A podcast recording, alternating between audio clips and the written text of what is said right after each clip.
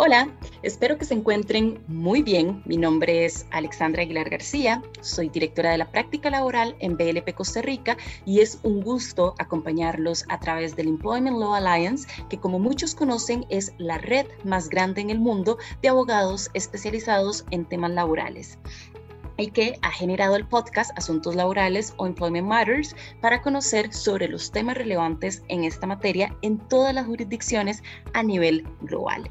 Y pues bueno, el día de hoy tengo el placer y el honor que me acompañe mi colega y también amiga Cintia Chavarría desde Honduras. Ella también es asociada en BLP, porque el día de hoy vamos a conversar sobre un tema pues bastante importante y consideramos pues eh, de alguna u otra manera relevante que se ha incrementado en los últimos meses, el cual es el teletrabajo en Honduras. Cintia, ¿cómo estás? Hola Alexandra, muy bien, gracias. Gracias por pues invitarnos a este podcast y que podamos colaborar un poco eh, pues con estos temas que son ahorita eh, bien cruciales, ¿verdad? Especialmente después de que venimos de de estar pues en cuarentena en una pandemia, no sabemos qué hacer con nuestros empleados, eh, si los vamos a mandar a trabajar, si ya pueden regresar o no pueden regresar, si puedo hacer un teletrabajo, no puedo hacer un teletrabajo. Entonces creo que es un tema bien importante y bien crucial el cual vamos a tratar el día de hoy. Excelente, Cintia. No, muchísimas gracias. Y pues bueno, para, para entrar en materia, vamos a ver, nos gustaría entender desde la perspectiva hondureña, Cintia, si ya existe algún tipo de legislación de teletrabajo. Sabemos que en otros países existe, por ejemplo, acá en Costa Rica ya lo tenemos regulado, pero ahora que comentas que, que esto es un tema eh, muy importante allá, pues nos gustaría entender un poquito sobre esto. Pues, ¿qué te puedo decir, Alexandra? En la legislación hondureña no tenemos el trabajo tipificado como tal, no aparece la figura legal dentro del Código de Trabajo.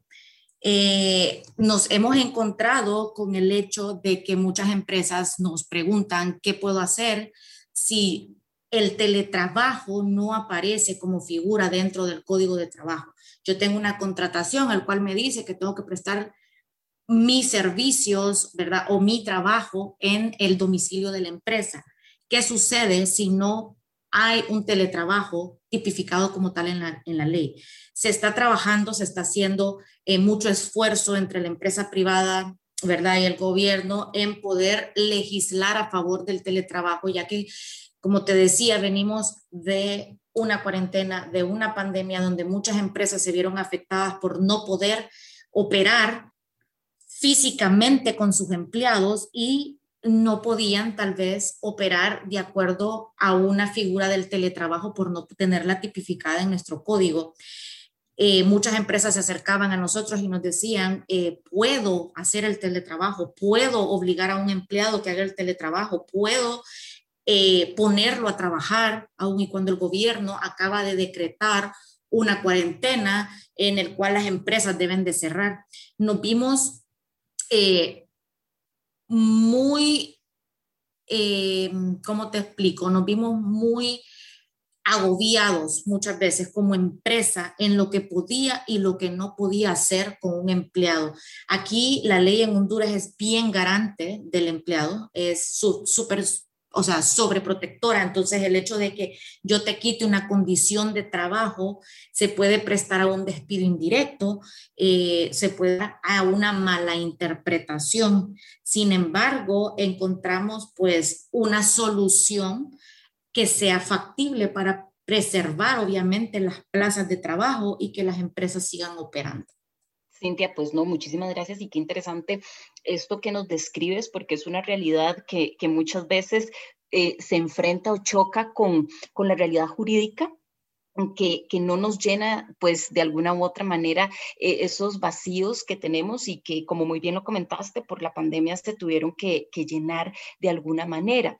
En, ese, eh, en este sentido, cómo efectivamente se está manejando esta modalidad de teletrabajo al no tener ningún tipo de, guía, pero como muy bien comentas, encontraron ustedes una posibilidad de implementarlo, pero nos gustaría entender efectivamente esta aplicación y este manejo de esta modalidad. Ok, bueno, recordemos que todo lo que es contratación se hace pues en común acuerdo con el empleado. Entonces, para poder nosotros hacer viable la opción del teletrabajo, comenzamos a asesorar a las empresas de que hicieran una adenda o un acuerdo entre los empleados y el patrono en el cual estaban, valga la redundancia, de acuerdo en hacer el teletrabajo. Eh, esto se agregaba a su contrato, es un acuerdo en el cual yo acepto trabajar desde mi casa, ¿verdad? respetando obviamente todas las condiciones contractuales firmadas en el contrato de trabajo que yo en un inicio firmé. ¿Qué pasa? Dicen, ah, pero esto no es legal. Ok, no aparece la figura legal, pero si el patrono y el empleado están de acuerdo, de esa forma nosotros podemos hacer una adenda al contrato y obviamente con las condiciones específicas donde se diga yo voy a trabajar de casa eh, bajo este horario, bajo estas condiciones. Eh, yo siempre voy a tener mi jefe, voy a tener el horario legal, el mismo que firmé, voy a mantener mi salario y en el momento que la empresa me requiera regresar a mi puesto de trabajo, yo estaré regresando, porque ¿qué pasa? Si yo le doy el beneficio al empleado de trabajar de su casa y luego lo regreso a su puesto de trabajo en el domicilio de la empresa, él puede decir, ah, pero me está afectando mi condición porque me está desmejorando este beneficio que yo tenía de poder trabajar en la casa. Entonces, por eso debemos documentarlo, hacer una adenda al contrato en el cual nosotros especificamos y establecemos el hecho de que yo voy a regresar a mi puesto de trabajo. No puedo asumir que de ahora en adelante voy a prestar mi servicio en la casa. Recordemos que ahorita no hemos vuelto, pero poco a poco estamos regresando a ella. Por ende, vamos a comenzar a ir a las empresas. Posiblemente tres días a la semana me va a tocar trabajar de la empresa, dos días en la casa.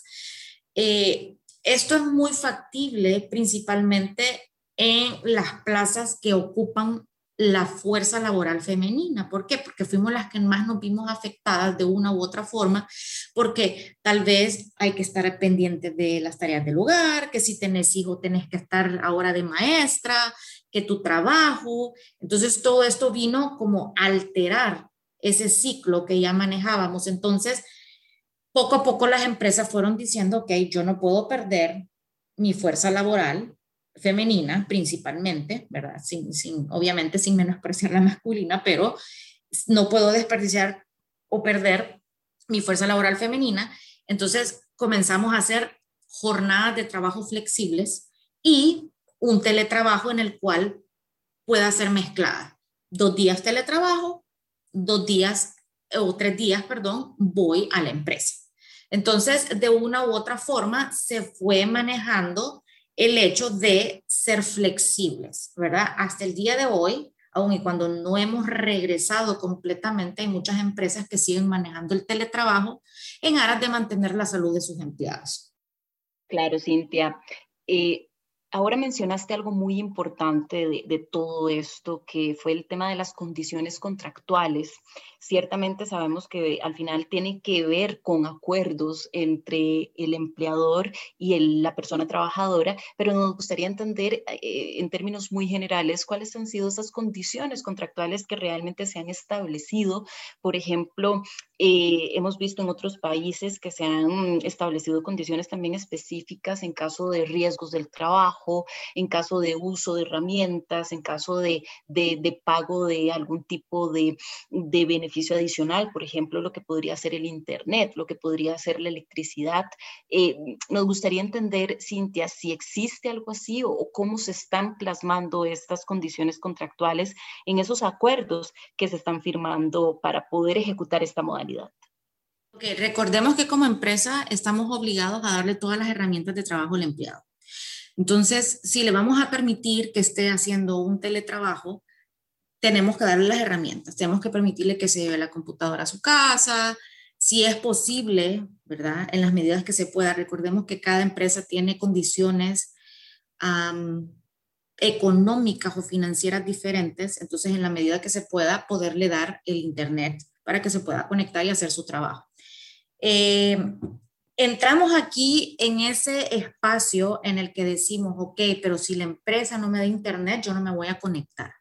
Es algo en el cual nosotros como empleados también nos vemos beneficiados, ¿verdad? Entonces, desde el momento que yo firmo un acuerdo, estoy eh, accediendo a hacer mi teletrabajo, ¿verdad?